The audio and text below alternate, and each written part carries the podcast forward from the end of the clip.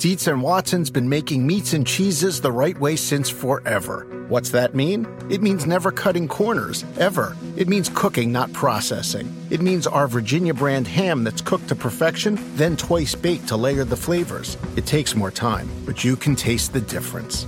We come to work every day to do it the right way, even if it's the hard way. Because if it's not right for us, it's not right for you. Dietz and Watson, it's a family thing since 1939. For the ones who work hard to ensure their crew can always go the extra mile, and the ones who get in early so everyone can go home on time, there's Grainger, offering professional grade supplies backed by product experts so you can quickly and easily find what you need. Plus, you can count on access to a committed team ready to go the extra mile for you. Call, clickgrainger.com, or just stop by. Grainger, for the ones who get it done. This episode is brought to you by Progressive. Most of you aren't just listening right now, you're multitasking. But what if you could also be saving money by switching to Progressive?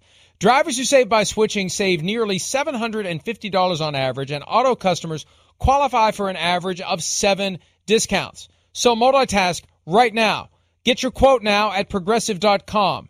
Progressive Casualty Insurance Company and affiliates national average 12 month savings of $744 by new customers surveyed who saved with Progressive between June 2022 and May 2023. Potential savings will vary, discounts not available in all states and situations.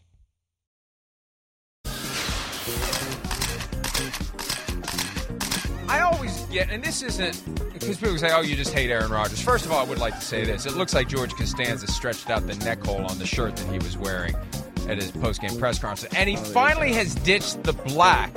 Maybe he decided I'm going to wear black until we get to 500, and then I'm going to wear my shirt, of which George Costanza stretched out the neck hole. The all black is gone. The black robe is gone. There's some significance to all of that. Whatever it was, it's gone. He's no longer going to a funeral. The funeral is yours.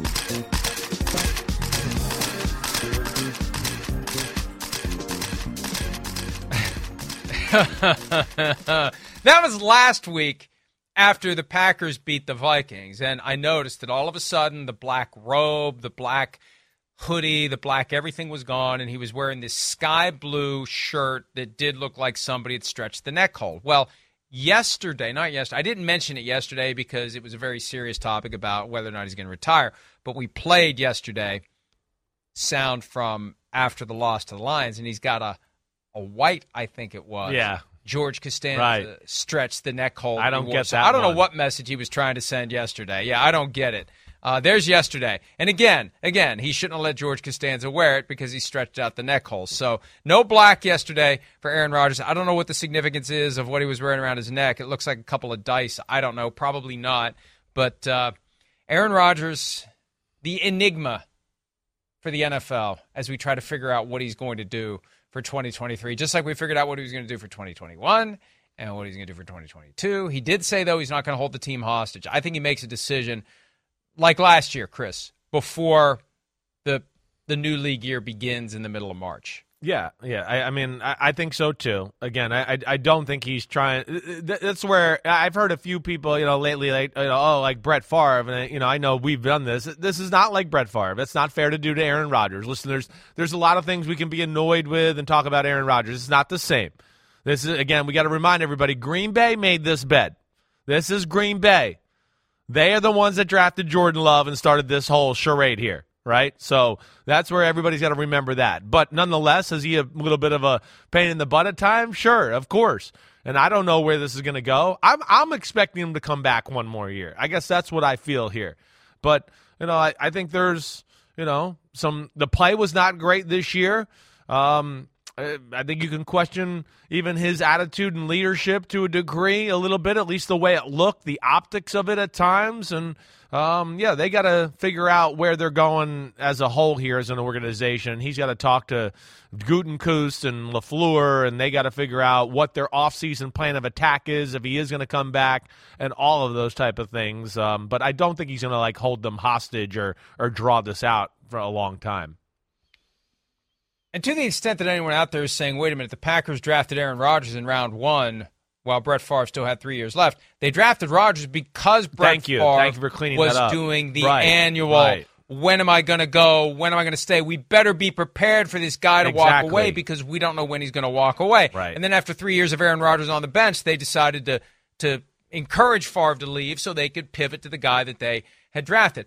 Rodgers had said all along he wants to spend his whole career Exactly. with Green Bay. He wants to play into his 40s and spend his whole career with Green Bay. And then out of the blue, they draft Jordan Love. That's what started this whole mess in April of 2020, which has resonated now for nearly three years. Here's Matt LaFleur, coach of the Packers, from Monday, talking about whether he has spoken to Aaron Rodgers about his future. How much will you be communicating with Aaron Rodgers these next few weeks and thoughts on the possibility that he might have played his last game in a Packers uniform? Yeah, I, I, I really don't want to get into um, in terms of that thought right now until I sat down with him and had a conversation. So I talked to him briefly after the game last night. We're we're going to plan on getting together sometime this week and um, sit down and um, you know just you guys talked to him last night. So You said that you want Aaron back. From just about any way you look at it, he had his least productive season of his career. He also turns 40 next year. What have you seen to want him back and inspire belief that, that he can lead this team to where you want to go? Yeah, I think. Well, I, I think there are a lot of variables in play this year. I really do, and um, sure, are there some things that he could have done better? Absolutely. Just like there's some things that I know I could have done better, and you can go right down the line to every coach, to every player, and um, you know there was there were a lot of new pieces in there, and it, sometimes it takes a little bit longer than others, and uh, certainly we got to have some great conversations in, in regards to where we go with our scheme and and what it is we're going to do. At one point during the season, Peter King and I squabbled over the question of whether or not Aaron Rodgers should have been there for the offseason program. And my relationship with Peter is a lot like my relationship with you. We rarely argue, but when we do, it it it uh, it gets spirited. Yeah. we had a spirited conversation. Peter and I did on one Friday because Peter's like, ah, it doesn't matter, it doesn't matter, it doesn't matter. And then as the Packers bottomed out, Peter came around and said, you know what, you know what, if he comes back for 2023, the Packers need to say to him, We need you to be all in. We need you to be here. We need you to make the full and complete and total commitment. And I think that's the message the Packers need to send. To the extent that Aaron Rodgers truly regards it as a mutual decision, and it isn't because he holds all the cards $60 million fully guaranteed for next year. All he's got to do is say, I'll be there. And I don't have to come to the offseason program, the voluntary portion of it. I can skip the mandatory minicamp if I want to, too. I'll pay you the fine. You can't take away my 60 million if I choose not to be there. I think if the Packers have a say in this, their say needs to be, let's do this right. If this really is the last year, we need you to be here. We need you to be involved. We need you to help make any new pieces of the team, whether it's rookies, whether it's veterans, whether it's people we trade for, whoever it may be. We need you to be here to get comfortable with them because don't you see what happened this year? It took us too long to get the young guys comfortable with you because you weren't here. And when they finally got comfortable with you, look at what we did. If we could just do that earlier, by just a week or two, we're in the playoffs. And again, I, this is astounding to me because you think smart people don't do dumb things, but sometimes, Chris, really smart people will do dumb things. Yeah. And this was among the dumbest themselves. I've ever seen Aaron Rodgers do. The least self aware. The idea that these guys who were nine, ten years old when he won the Super Bowl and idolized him their whole lives weren't going to pee down their legs at the prospect of working with Aaron Rodgers. You got to get comfortable. You got to make them comfortable. And it took them a while to get comfortable because this guy, larger than life. Yeah. And demanding, like most quarterbacks are, with a high standard, and, and it's going to make you nervous. It's going to make you drop a wide open pass on your first play from Exactly. scrimmage as an NFL regular season athlete. It's understandable that Christian Watson dropped it. He was freaked 100%. out because he didn't know Aaron Rodgers yet. Yeah, no, they, I mean they admitted they were they were peeing down their leg. I mean, when the, you know, as far as their their interactions with Rodgers, wanting to please him, do all that, right? There was the conversations, right? A few weeks ago, I can't remember what game it was. They felt like the season changed when Rodgers started having meetings regularly with the receivers, right? Then they started to get to know him as a person. Forget what they liked on the film on film and do this and do that. They got to hear him as a guy talk to them a little bit, and I'm sure they got to joke around and you know shoot the crap and do all that type of stuff. to where yeah, it, it, makes you comfortable. Now, oh wait, I, I okay, hey, let's go have a catch, and now you feel like you're you're with your friend out on the football field. There there is something to that. And Mike, I'm hundred percent with you. You know, he's got to be there in the off season. You, you, you're the quarterback of the football team. You are bigger than life. You're making $50 million a year, right? One, the quarterback of the football team. Yeah, be there, right? You're, you're supposed to be the leader of the team, and that's going to get everybody to step in line anyways. Then you're Aaron Rodgers. You're great. You're there working. It gets everybody else to work harder let alone it improves the energy in the building. And it's not that you got to be there every day. You don't got to be there for every weightlifting session and all the running. I get that. But Gosh, if you could just be there for the OTAs and the mandatory mini camp and then just some of the workout sessions, it's going to go over big time with the football team. You know, and Green Bay, you could say what you want, but they they do not have the feeling of closeness as a football team. I feel like as compared to some of the other teams we see in football.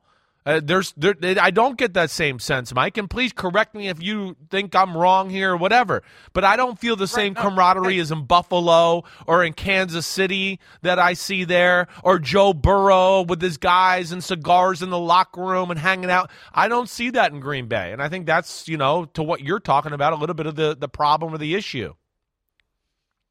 At one point this season, Juju Smith-Schuster, who had to get adjusted to a new team a new city, a new quarterback, a new coaching staff, a new everything. He said that he and Patrick Mahomes and other players would play Call of Duty together. Exactly. And it actually helped right. strengthen their bonds. Even though they're not in the same room together, they're interacting, they're talking to each other, they're learning more about each other. It's all about the time you spend, the relationships you cultivate. Those little things, you can't draw a, a straight line to it. It's a very dotted, vague line. And may, there may not even be a line. It's just the idea that – the more you know someone, the more you care about someone, the more you understand them, little flashes, little moments, little things can happen that make a difference when you're out there in that three hours of action, which is very intermittent and quick and goes like that. It can make a difference. And look, look, I, I was wrestling with whether or not to articulate this, but I'm going to go ahead and say this. Yeah. I, I'm really too old to give a crap anymore. I assume Aaron Rodgers is going to do his Tuesday thing with McAfee today, and it would be great if he was pressed on this. If he there was a real conversation, not something framed passive aggressively to make us look like we're full of shit for raising it, like they would ordinarily do. I'm talking about a real conversation with real questions to draw out. Does Aaron Rodgers agree with this? And if he doesn't, why doesn't he agree with it? Why why does he disagree with the idea that he should have been there during the offseason when he's getting 50 million a year? Why does he d- disagree with the idea that these young receivers needed to be around him and get to know him and spend time with him and get less freaked out by him? It's very real. Why were you having meetings? Remember when he went on McAfee's show and crapped all over the very well sourced and reported article from Kalyn Kahler of The yeah, Athletic yeah. that had every source on the record and all that stuff flopping around in a boat, making no sense in this blind attack on an article I just don't like. I, I know it's wishful thinking. I know we're not going to see it, and I know we're not going to hear it. But it really would be nice, and I just trust that the consumers out there understand what they're getting and what they're not getting. But it's not it's not a real dialogue. It's not an effort to really press this guy no, on things that would be illuminating as to the past the butt or of the guy. future. Right. But but let me tell you something. If Aaron Rodgers is thinking about coming back, and if he truly wants to walk away with a Super Bowl championship, these are things that someone needs to press him on. That someone. Now he, you know, I guess he could be my nephew too. Although I'd probably be the uncle he never talks to. But but you know, somebody. I think that's the the biggest problem for a lot of these highly achieving individuals. They get to a point where there's no one in their life to tell them things they need to hear. Right. And that's something he needs to hear if he's going to come back for next year. And it can't just be, uh, yeah, yeah, okay, yeah, those guys are full of crap. Okay, fine. Go ahead and come back for another year and don't win the Super Bowl. Fine. Go ahead. No, I, I I hear you there. You're right. Oh, that's where I look at Tom Brady, and he had like Bill Belichick and Bruce Arians to be that guy for him a little bit. And I don't know if that goes on in Green Bay just because, you know, Matt LaFleur being a younger head coach and then him going there where Rodgers was already established made things a little differently or a little different in that in that perspective. But You know, the other thing, Mike, I, I find really interesting here too is a little bit, you know, what what Lafleur said when he talked about, you know, we have to system direction and those that type of stuff. That's another thing that's got to get figured out. And to your point, Mike, gets figured out in the offseason. It gets figured out in OTAs. Wait, I don't like that play. Or, ooh, I think with this group here, after a few OTAs, wait, I think we could play this way a little bit. This makes sense for us and what we got here. Let's start to toy with some plays along that frame of thinking here. That's the other thing that gets lost in this. And that's where they got to figure it out because you know, yeah, they got to make sure Rodgers is comfortable. The day, what we saw this year is the day and age, and we saw it a little at the end of last year, the day and age of Rodgers being able to carry the team or do more than what's expected. That's over. That, that he, there has to be a little bit of a formula of help here for him now. He can still throw it. We know that, but they got to make him feel comfortable and protected because that's the one thing we saw this year. I mean, it, it was glaring. You can go to any game. It showed up again the other night, and we could show about 10, 12 plays. Him, I don't know what he's looking at other than the pass rush. Him not cutting the ball loose or throwing the ball with authority. I mean, it was a lot of missed throws and open people throughout the whole year, and yards and plays left on the field. And uh, that's where they got to figure out the system stuff too, so he can feel comfortable to cut it loose. Like, come on, I mean, Aaron Rodgers, we've never seen these type of throws. That was that was underthrown by 25 yards. I mean, there was a touchdown, you know, early fourth quarter to Aaron Jones to be had that was underthrown and got knocked away at like the two yard line. So, you know, he needs to work too and needs to be there to, to feel comfortable so he can cut it loose for, for 2023. There's some parallels to him and Kyler Murray. We talked about Kyler Murray earlier, the extent to which he needs to make the commitment to become as great as he can be. This is the other side of the coin.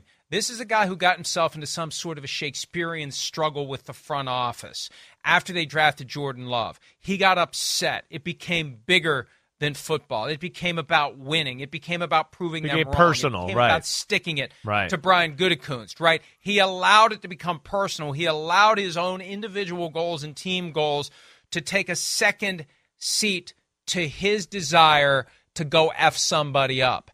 And he won the MVP, and it gave him power, and he uses that power, and he still uses that power.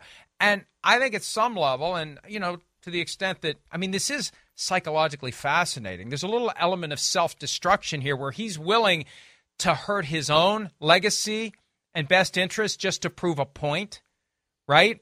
You shouldn't have messed with me. And I don't care if it keeps me from winning a Super Bowl because they're not going to blame me. They're going to blame you for us not winning a Super Bowl. I'm still one of the greatest of all time. I have the highest touchdown interception ratio in league history. I can make the argument I'm better than Tom Brady. You're the ones that look like you failed because you tried to do this to me. You used a first round pick and a fourth round pick on a guy who's never going to play while I'm here. There's just some weird stuff. And and that's why I feel like at some level, Green Bay, the organization, I mean, the guy's going to be gone at some point.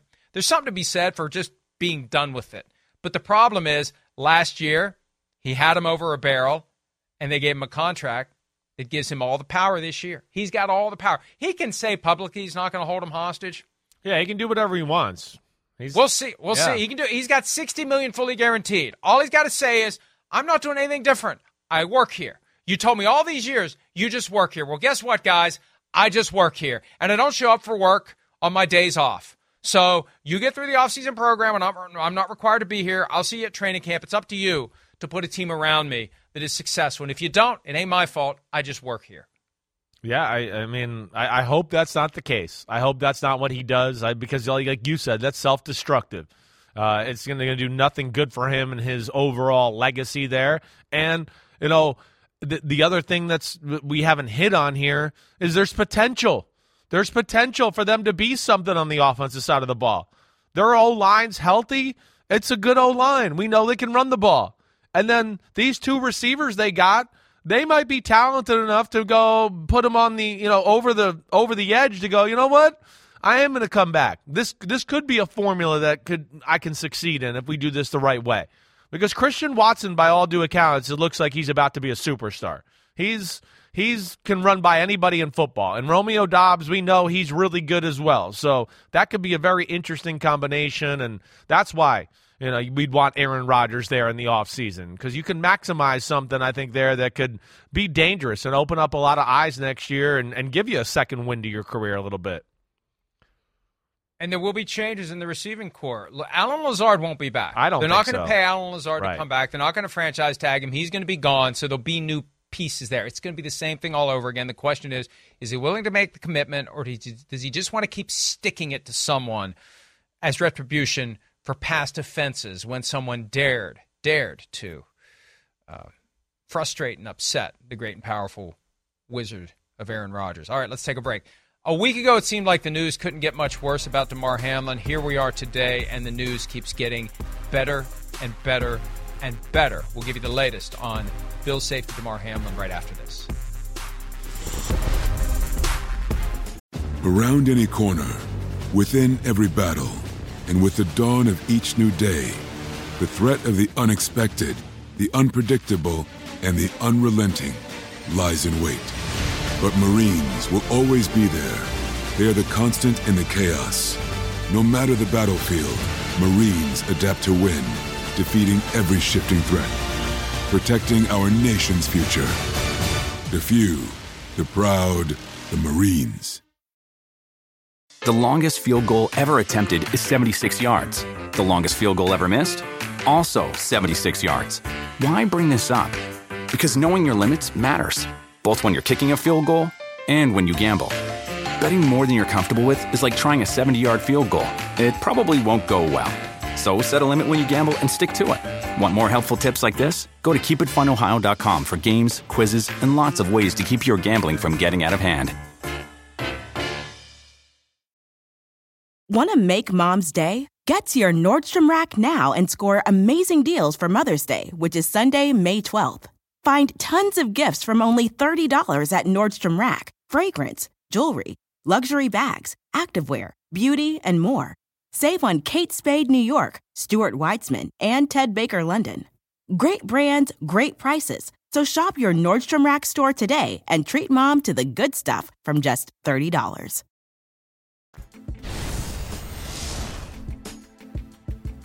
Damar Hamlin tweeting yesterday, heading home to Buffalo with a lot of love on my heart. Watching the world come together around me on Sunday was truly an amazing feeling. The same love you all have shown me is the same love that I plan to put back into the world and more, bigger than football. He is back in Buffalo. Now, he still needs care. Look, he's got a long way to go, but just the idea that he could leave the hospital a week after.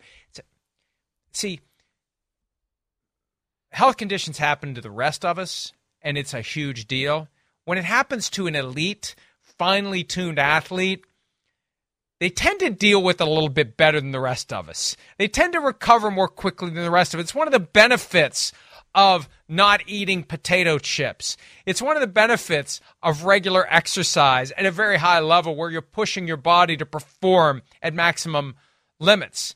When something happens to that person that would otherwise happen to me, that person rebounds from it a lot faster. And it's just great. It's great to see that Damar Hamlin, a week after we didn't know whether he would live or die, that he's out of the hospital and he's back in Buffalo. Yeah, it's amazing. It's it's it's uh it's just makes me feel so good, especially after where we were last week where it was just gloomy and you felt like it was a double whammy and it felt like a, a loved one had died. That's what it felt like. Man, you know, uh, and a, a, a player in the NFL, I an ex-player, you know, we all watch football, we all love the game. That was just it's just it's been a great few days because of that. One, I think we all needed football to get back going to help the healing process. We needed Damar Hamlin to have some success at the end of last week, and he did that. And ever since then, it seems like, hey, we've gotten life somewhat here back to normal as far as the football world's concerned. And uh, it just it's it's amazing how how quickly it's all come together and the turnaround and the love and support and all of it. And I'm just uh, couldn't be happier to hear Damar Hamlin back home and and feeling better. And let me just say this now that we're a week removed from it and everything is pointing in a very positive direction for Damar Hamlin. One of the things that I have heard this week, whether from family members or whether from emails I've gotten, there's been some pushback. Like, why are you making such a big deal about this? People have jobs where they get injured and they die all the time. What about the woman that got shot in a classroom by a six year old last week? Why isn't that as big of a deal? Well, here's why. Here's the easy answer, folks. For anybody who's confused about why this was a big deal, for all these other tragedies, and they happen everywhere, they happen all the time. It's a cruel world with crazy stuff that goes down, I know. But 25 million people were watching what happened. It was a collective trauma that we all shared and experienced surrounding the biggest sport in our country. 25 million people saw it happen in real time. 25 million people were transfixed by the developments over the course of the next hour. That's why it's a big deal. These other tragedies that happen throughout the country are tragic and they're horrible and they're awful, but 25 million people don't witness them. That's why it resonated. It's a shared experience that we all felt. It's a shared trauma that we all endured, and Damar Hamlin is the guy who just happens to be at the focal point of it. Yeah, and it's it's all a shared love of a game that we love to tune on, tune in, and escape some of the real life realities, and then yet that got thrown in our face all at once in a moment of the game where we went, man, this is exciting and awesome. So there was a lot of things there. Yes, it's it's. Uh, we know there's tragedies that go on, and we're we're sensitive to that, and we feel for that. But this was definitely different as far as the big life aspect here, and and, and again the the attention to football and all that. Yeah, so it garners more attention. I get that. It's the entertainment business. We don't expect to turn on entertainment business and see, wait, somebody might be dying here. So that's shocking to anybody that has to see that. You're not expecting that. I'm expecting to see lasers from Burrow and Josh Allen, not somebody have to get CPR to save their life on the football field. Uh, so that is a shocking moment for all of us. Um, but but either way, I just the way this weekend played out, how can you not think of you know again angels, karma, God, football gods, whatever? Uh, just the the way that that shook out there in Buffalo, the you know the kick returns, uh, some of the magical moments there, just truly special, and it makes you think there's a a higher power out there. That's for sure, and I'm just so happy that things are continuing to go in the right direction. Well, first of all, I don't need that to make me think there's a higher power. And second, there is a balance there to strike because science, the fact that Damar Hamlin was in peak and supreme physical condition, the, the quick speed with which people responded, the, the actions of the individuals who the NFL have put in place, there's a balance there. A lot of different things came together. And the reality is, it's not that we don't care about all these other tragedies. We just don't know about them. We all move around in our own little ecosystem. Certain things pierce through what we all do from the moment we wake up until the moment we go to bed. And Damar Hamlin was that one thing that brought us all together. It was a thread that we all needed. That's where I think the higher power had uh, a message for all of us. Hey, folks, you know what? You need to realize you're a lot more alike than you are different. And maybe a moment like that once in a while has a message in it to not get caught up over a bunch of dumb shit that we get caught up in. Set aside the petty, focus on the important. That's maybe a message that should resonate for all of us, and we'll see if we learn from it. I I hate I hate to be pessimistic about anything. You may disagree with me on that, but I really do. I'd like to be optimistic. The things that happen around me make me pessimistic, and based on the past seven years, I'm pessimistic that it's going to stick, but I'm sure hopeful that it does. All right. I'm pessimistic Tua Tagovailoa is going to play this weekend when the Dolphins take on the Buffalo Bills. Here's Mike McDaniel talking about the question of whether or not his starting quarterback has indeed been cleared to play this weekend against Buffalo. Has not been cleared for that level yet. I'm hoping to, with uh, all three active roster quarterbacks, um, they all ha- have injury related um, concerns. I'm hoping to have some clarity um, on Wednesday, um, but as of right now, it's literally the same, if not more vague, than when I just saw you guys last. Saw most of you guys last. Again, the primary concern um, is that we lean on medical professionals for this, uh, these medical opinions and I don't want to influence by over asking or trying to micromanage what, what the process is. When he's ready to, when, when he's medically cleared to practice, he'll practice. Until then, I'm not doing anything. Okay. To, first. First point. It may be Mike Glennon this weekend. Let's not gloss over that. McDaniel said he's got injury concerns for all three quarterbacks on the roster, and Skylar Thompson got banged up on Sunday against the Jets. So there's a chance. No Tua, no Teddy, no Skylar. Hello, Mike Glennon, the guy who's only on the team because he got the fir- same first name as the head coach. I mean, McDaniel said that joking last week. But that that's an alarm if I'm a Dolphins fan. It may not even be can the rookie beat the Bills. It may be can Mike Glennon score I don't know, 3 points in Buffalo. I, I, I hope that's not the case. I don't really want to see that for playoff football, but it is something we got to be prepared for. Uh, I, uh, you know, again, I don't know the extent of Kyle, Skylar Thompson's injury. He is young. It, you know, he did finish the game there the other day, right? So I'm hopeful he can go. Teddy Bridgewater, it's a finger issue, which is never good as far as a quarterback, and it's on his throwing hand. But you know, hopefully he can maybe throw the ball well enough to where he can play. Um, uh, you know, again, they they have Teddy Bridgewater out there. You know, I'm not even. I don't know if I'd you know pick them to win the football game, but I think they can they can make things interesting. That's for sure. I mean, we saw them beat Buffalo. They went toe to toe with them up in Buffalo just a few weeks ago. So they just they don't need incredible quarterback play. I think they match up with them pretty well. But man, this is this is for a team that's been on a losing streak, barely got in, you know, dealing with the concussion talk of Tua, the Teddy injury. I mean, man, they've been dealing with a lot here, and now they're preparing to get into a, a, a playoff matchup against a team that's going to be refocused and you know, feeling good and have a real week of practice, uh, yeah, they need to have some answers to this quickly so they can get their their game plan formulated the right way. Well, the Skylar Thompson situation caught my eye when he mentioned he's got injury issues with all three quarterbacks because Matt Casey in the viewing room on Sunday made that point with Skylar Thompson, even though he came back, maybe one of those things when he wakes up Monday morning. Yeah. You know, he's he's having issues. He's having trouble. The adrenaline wears off and maybe he is banged up. And Chris, look, I, I don't have in front of me a list of all the available quarterbacks out there, but it really is odd that Mike Glennon would end up being a quarterback of that team, given the kind of offense that Mike McDaniel runs. I'd like to think, no, no disrespect intended to Mike Glennon specifically. I'd like to think they have a better option than Mike Glennon if it comes down to it. Maybe they just don't. No, I don't think they do. Uh, that's that's. I think they're telling you that. Yeah, he doesn't fit their system, but you know, as far as guys that have played and have a little experience and are not going to just totally crumble under the situation, you uh, know, th- those guys are limited out there, and that's where Mike Glennon comes into play here. You know, they got they got to they can't just go, oh wait, this guy's athletic and he fits our offense more, but he's never played. That's when you're just asking yourself for a disaster.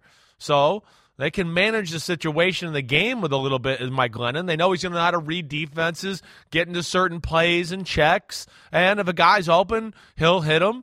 But yeah, it's it's not it's not a perfect scenario. That's for sure. And you know, again, that's that's where it's crazy. We're talking about the Dolphins, the fall of this football team, and some of the issues over the last month. It's it's pretty incredible.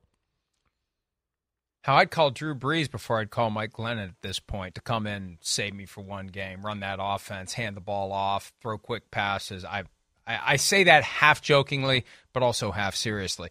Uh, here, here's something that that I firmly believe about Tua. I don't think he's getting cleared. And I think this is one that goes beyond the protocol. I just don't think that that yeah, because there's a subjectivity to it. And when you consider what we just went through with Damar Hamlin and what we collectively experienced in week 4 on the Thursday night in Cincinnati, the same place where the Damar Hamlin situation happened. And then we had the weird thing on Christmas Day where yeah, Tua in the second half did not look good, and then they realized the next day he had a concussion. I just feel like someone, somewhere, somehow is going to put their thumb on the medical scale and say he's not getting cleared. He's not playing again this year. We just can't have him back on the field this year. We can't have another Tua Tagovailoa hits his head, and what happens next? We can't have it. Not after Damar Hamlin. We can't have it. Is that wrong to think that? I, I can't help but think it. And and it's cynical. You know, it should be if he's cleared, he's cleared. But I just feel like the structure that's there, the football machine can't withstand another incident like what we've seen with Tua, especially after what we saw last week with Damar Hamlin. Yeah, I, I think that comes into play. I think also just the this is where you know the the context of situations can be different and all that. You, know, you, you got to I think take into account a little bit that yeah the the two concussions he's had, one of which looked really bad, right? You know, really three concussions he had, or three, two, right? Three or concussions three. he Who had. knows? Officially two. Yeah, three But- he had, two looked bad. One we just saw a bad play in the second half, and and yeah, that from that standpoint there too. Just as far as that, it's where yeah, one more bad concussion in a game here this week. That uh, you know the man, even Tua's got to be worried about himself personally, the people around him, the future, everything's going to be, you know, gloomy. Wait, you had four concussions in one calendar fall season? Like, you know, okay, I know we're in winter a little bit here, but you got the gist. That that would be concerning no matter, you know, who it is. So that's where they got to be careful here, Mike, and I don't think you're crazy to have those thoughts. I'm with you as well. I don't expect to see Tua. One for the personal health issues and two because of the way it might look if something bad happens to the NFL and the Shield there. Hey, regardless of whether anyone's getting any pressure to not clear him, I think that the doctors individually, their own consciences, their own oaths, the Hippocratic oath, first do no harm. If you're going to treat these players as patients and you consider the bigger picture, you got to sign your name on the form clearing him to play. And this is what happened with Jahvid Best, who eventually could not get cleared by anyone ever to play, not just in a given season, but ever. These are the issues that Tua is going to be facing. And I think for now, he's going to have a hard time getting any doctor to sign off on Tua continuing to play, at least for this season. Let's take a break. When we return, Bill Belichick will be coaching for at least one more season, so he says. We'll talk about the future for Bill Belichick with the Patriots when PFT Live continues right after this.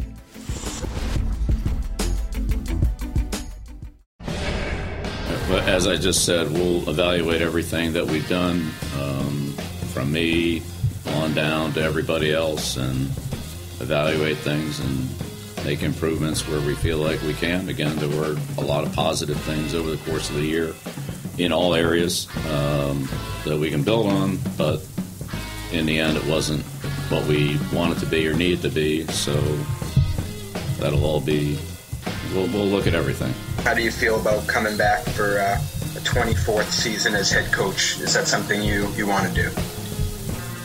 Uh, yeah, I think I just talked about that. So, process will start today. He's already in 2023 midseason form. He's on to Salty, Cincinnati. crusty Bill Belichick. Bill, Bill, you make enough money to wear an iron shirt. Come on, man. You could just like pop it out of the box and put it on crisp.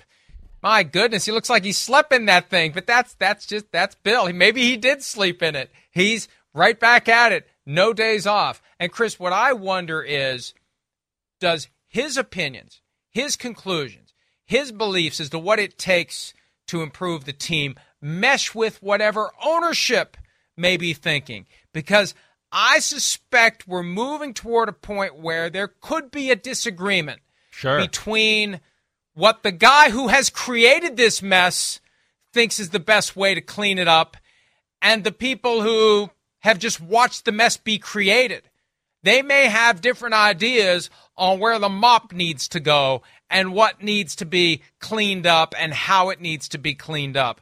And that's where, even though he said he's coming back, until we know that Belichick and ownership are on the same page about what needs to be done, I'm not 100% sure this is all going to work out as smoothly as we assume. Well, I, I I certainly expect there to be some yeah some real very candid conversations behind the scenes between Mr. Kraft and and Bill Belichick. And I think that's what's made them great there. I mean, one, Belichick is the kind of guy that's going to self reflect and evaluate everything he's done and what the organization did football wise. Mr. Kraft is one of those owners that we have talked about where he's around, his presence is known. He does not, you know, stick his nose into things or get involved into it to a point where you go, wait, that's not your area. He just got a feel for the organization and the overall look and things of that nature. So I, I would expect there's going to be, you know, some some conversations here, and and I'm sure Mr. Kraft's not happy right now. Uh, he made it be known a little bit last year in the owners' meeting, right? Saying he wasn't happy that they hadn't won a playoff game in a few years. And the way this year, year looked, and then I think it's fair that this is a year where you can certainly blame some of the struggles on, yes, the coaching decisions. Sure. Yeah.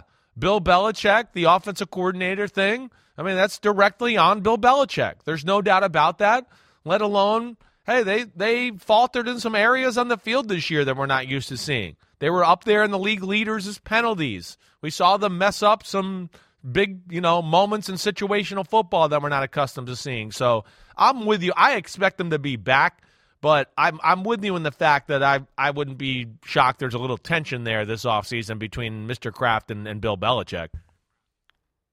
You know, you've heard for weeks, and others have talked about Bill O'Brien coming back. Yeah. That would seem to be the obvious solution here, assuming ownership is on board with it. But they have to do something to make the offense better. And the other thing that was significant from what Belichick said yesterday, he was asked about Mac Jones being the starting quarterback for 2023. Right. Myles Simmons and I addressed this yesterday right after it happened. He didn't say yes. And and you know, anytime there's any equivocation with the starting quarterback, the New England Patriots, I think what would Bill have said if he'd been asked the same question about Tom Brady in his prime? And that's what you compare it to. He would have rolled his eyes and said, next question. He wouldn't have even dignified it with a response. For him to not make it clear that Mac is their guy tells me they're thinking about what to do next. And there's been tension there all year. There have been issues behind the scenes all year. Mac has been pissed about the change from Josh McDaniels to a couple of guys who weren't offensive coaches, Definitely. much less offensive geniuses. Definitely. And then you throw in the Bailey Zappe thing, right. and he was pissed. And then at the end of the year, what did we see? Temper tantrums every week. And I don't care what Bill Belichick says or doesn't say about the dirty play against Eli Apple. That was a dirty ass play by Mac Jones. And somebody in that organization may have seen that and been turned off to Mac Jones as a member of that team going forward. And they're not going to come out and say it They'll just move on at the right time. They'll trade him to Josh McDaniels at the appropriate moment. There's no reason to trash the guy on his way out the door, but it sure seems like he's going to be on his way out the door. Uh, it, it does seem like it's a possibility, shockingly enough. And I mean, I'm I'm with you in that I do think that was a dirty play. I don't think that's the part in the fact that's going to you know change the outlook of him overall. I do think what you said originally, but it though, can be it can be the uh, it can be the last straw, tiebreaker. If you're whatever. already thinking about it, right. exactly. Yeah, I, yeah. I hear you there. I hear you there. I do think everything you laid out as an, is an issue, and it seems like it's an issue, and it seems like it's almost a little, you know. Again, I, I don't know if it is. It just seems like it is almost a little personal as far as what's gone on there. You explained it the right way. Mac Jones wasn't happy. He was telling people he wasn't happy. He was calling people about, hey, can you help us with ideas and do stuff like that, right? From my understanding, Belichick found out all these things. He found out that Mac was talking to people and all this, and there was some, you know, back channel, you know, conversations going on behind Belichick's back. Uh, and I think that's where it did get personal, you know. He oh. I, I, and that's where and, and, Belichick made Mac Jones aware of it too, it, as you might imagine. I, exactly, which is no why doubt. it stopped. Right, and then I think with you know the Bailey Zappe thing, I think you're right there. I think that was a little bit of a dig at Mac Jones. Mac Jones did not play his best this year. He did some good things, but he had some moments of like, what What are you doing? Why would you make that decision, that interception in this moment? Um, but but yeah, I'm I'm in, interested to see where this goes. I mean, Mac Jones seems like he is the perfect quarterback for what the Patriots usually want to do. Not this year, but a guy that's a robot that you can just throw a ton of offense at him. See, he's that kind of guy. He can do more with more. You know, he's not the guy that's like Josh Allen or Mahomes and gonna be like, oh wait, it's a you know, hey, I can carry us or do this or do that or the game plan's not that bad and I'll get or not that good and I'll get us over the hump. No, he's a guy that you can go, hey, wait, here's a hundred plays and here's a hundred checks and I want you to get to this play and I want you to recognize that the safety goes this way, that they're playing this coverage. He can digest all of that. And that's where the McDaniels and the Shanahans of the world loved him coming out in the draft because they know, wait, I can give him a lot of answers and he'll be able to do it.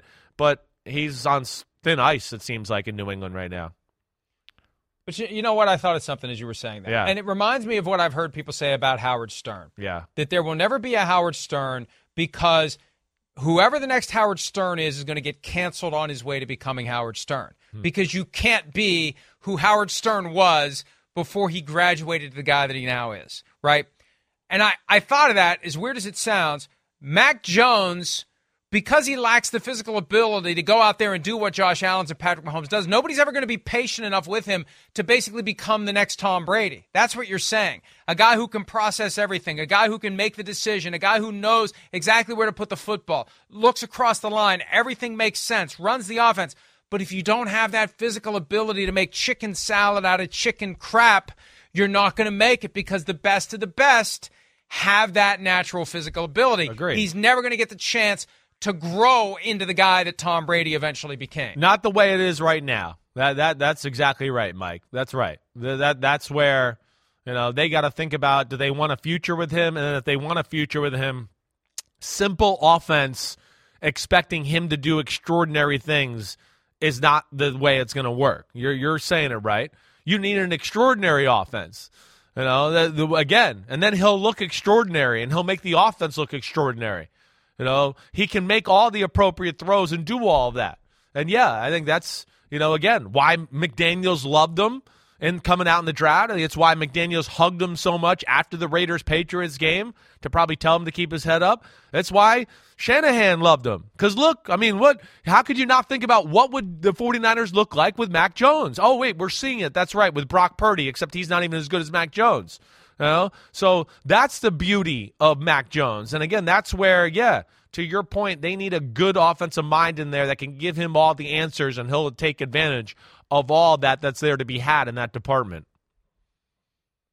As a smart coach who I sat next to on Sunday in the viewing room observed at one point, smart quarterbacks know how smart or not their coaches are. Exactly. They know it. Yes. And they react. Right. And they react. And, and again, Matt Patricia, a defensive genius, but that does not make you an offensive genius, as I think Matt Patricia learned this year. All right, let's take a break. In case you missed it from week 18, we'll do that next year on PFT Live.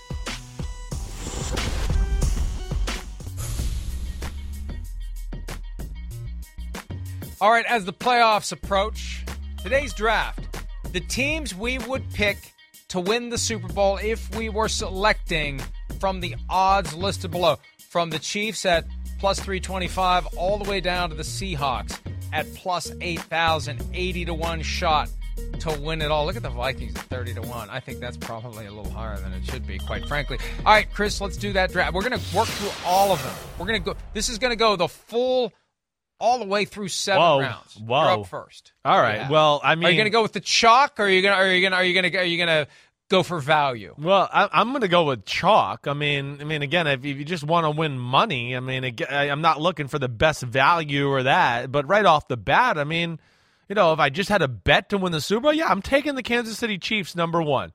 I, I, I just again, they're they're just too special. They thrive in big moments.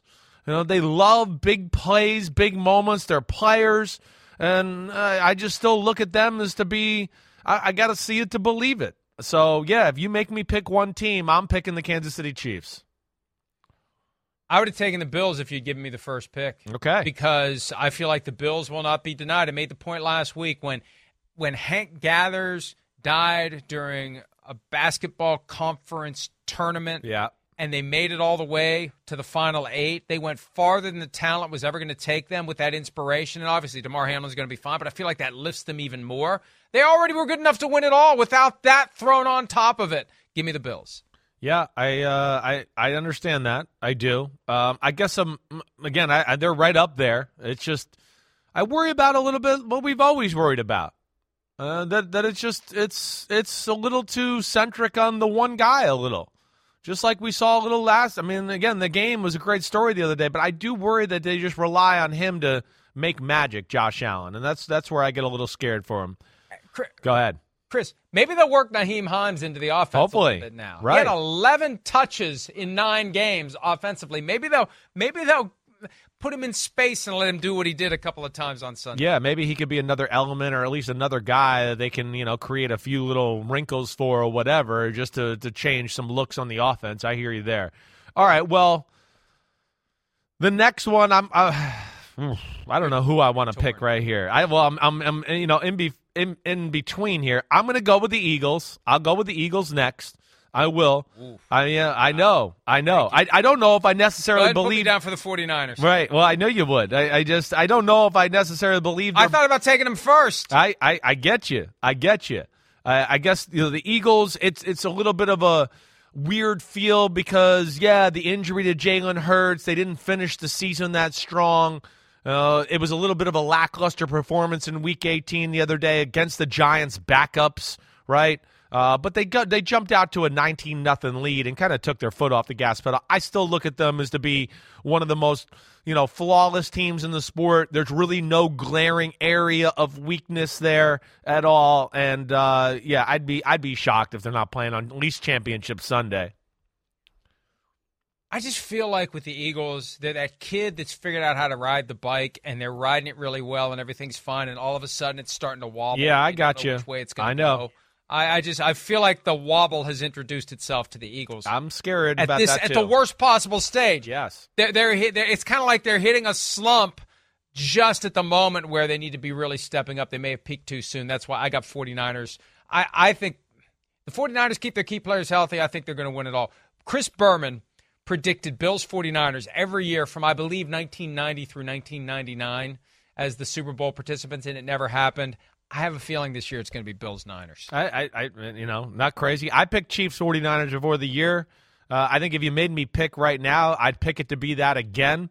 I guess what I looked at as far as favor in this draft is, yeah, they got to win three games to get there. It still is a rookie quarterback uh, that I, I, guess I worry about to a degree. But I, I think if, if we were going to have the conversation for like team that's playing the best right now in football, it, it's it's it's the San Francisco 49ers.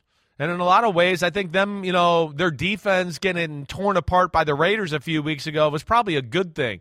Kind of a refocus, wake up, slap in the face moment of like, hey, wait, wait, we got some things to clean up here. Uh, but uh, I, I understand you there with the 49ers. Next, I'm going to go with the Bengals. Bengals are my next choice. Uh, pretty easy. I think they would be the one. If you told me, wait, what's the one that has the best value? That's the Bengals. I think we could sit here and make the case that the Bengals really, from top to bottom, are the most complete team in the AFC. You know, I think we can look at little areas of the Bills and the Chiefs and go, wait, they have some problems here on their roster and their team. The Bengals, I don't know if they really have that. I think they match up with just about anybody in the sport. You know, defensive aligned good. The defense is good throughout. They're coached well. You know, the offensive line we know is not great, and they got another little injury there with Alex Cappa that's concerning. Uh, but they turned the corner to be good enough. Uh, the Bengals are, I, I, think, a really quality team, and I would not be shocked if they're back in the Super Bowl for the second year in a row. I uh, I'm looking at my preseason prediction because I had forgotten what it was. I picked the Chiefs over the Packers, so um, so much for that. Next one for me. This is where it gets interesting because I think the Cowboys right now are not very inspiring. Yeah. You know what? You know what? Here, what? Let's go value. Let's go Bucks.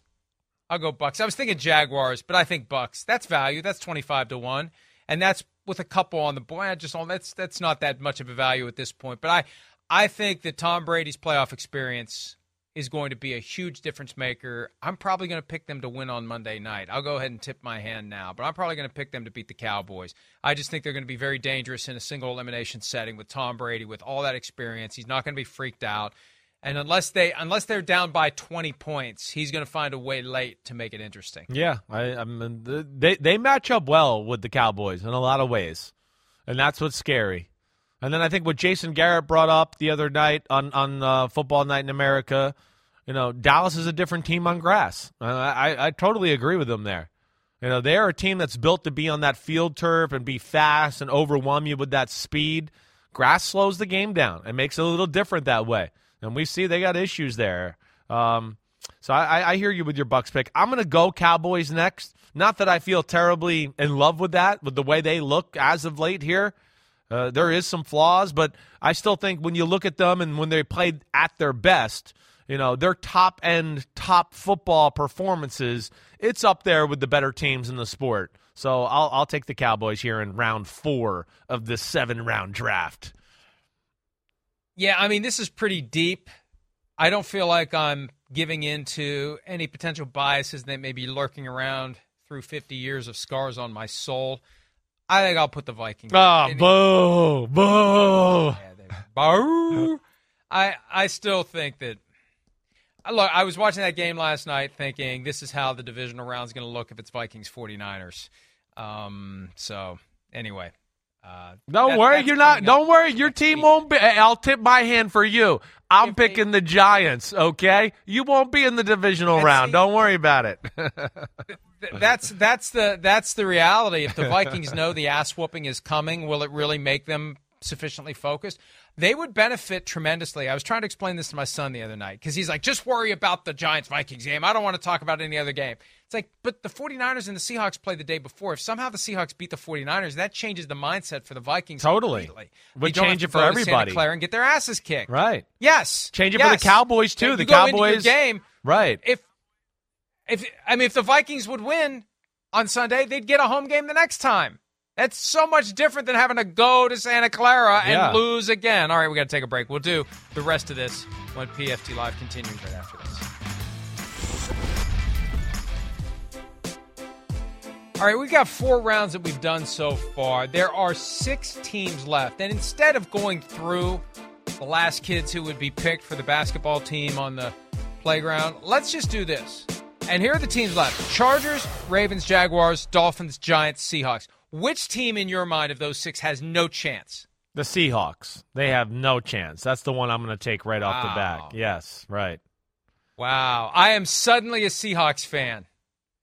Boy, I want to see the Seahawks win. I'm going to say the Dolphins, and not. And this isn't an anti-Tua thing. I don't think Tua's going to play, and Yeah, I think right. without Tua, hey Tua on, I'm actually complimenting the guy. Without Tua, they've got no chance. With Tua, could get interesting. With Tua, they could beat Buffalo. Without Tua, it's going to be a long three hours for the Dolphins in Orchard Park. Yeah, I, I- I, think I, I would probably still, if Teddy played, I don't think it's crazy to think that they, you know, again, it's it's not as likely as with Tua, but I don't think it's crazy to think they could pull off some upset against the Bills. It's not crazy, but I, I'm with you there. With no Tua, I certainly don't think they can be as dangerous or go to the, the Super Bowl that way. The other team, I think I would, I mean, the Seahawks, yeah, it's a horrible defense. We've seen their offense not even be all that great here as of late either. The Giants would probably be another team I'd throw in there. We talk about Super Bowl, yeah.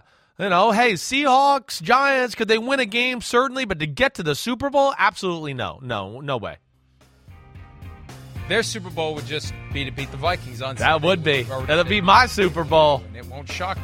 Yes. It won't. It won't. Yeah, thanks. Oh. I have to. I have to revisit Yes. my plan to be around you on Sunday. Let's go, Giants. Maybe I'll get sick this week. You're going to be with me. See you. Tough. Have a great day. See ya. The longest field goal ever attempted is 76 yards. The longest field goal ever missed? Also 76 yards. Why bring this up? Because knowing your limits matters, both when you're kicking a field goal and when you gamble. Betting more than you're comfortable with is like trying a 70 yard field goal. It probably won't go well. So set a limit when you gamble and stick to it. Want more helpful tips like this? Go to keepitfunohio.com for games, quizzes, and lots of ways to keep your gambling from getting out of hand. Life is a highway, and on it there will be many chicken sandwiches. But there's only one McCrispy. So go ahead and hit the turn signal if you know about this juicy gem of a detour.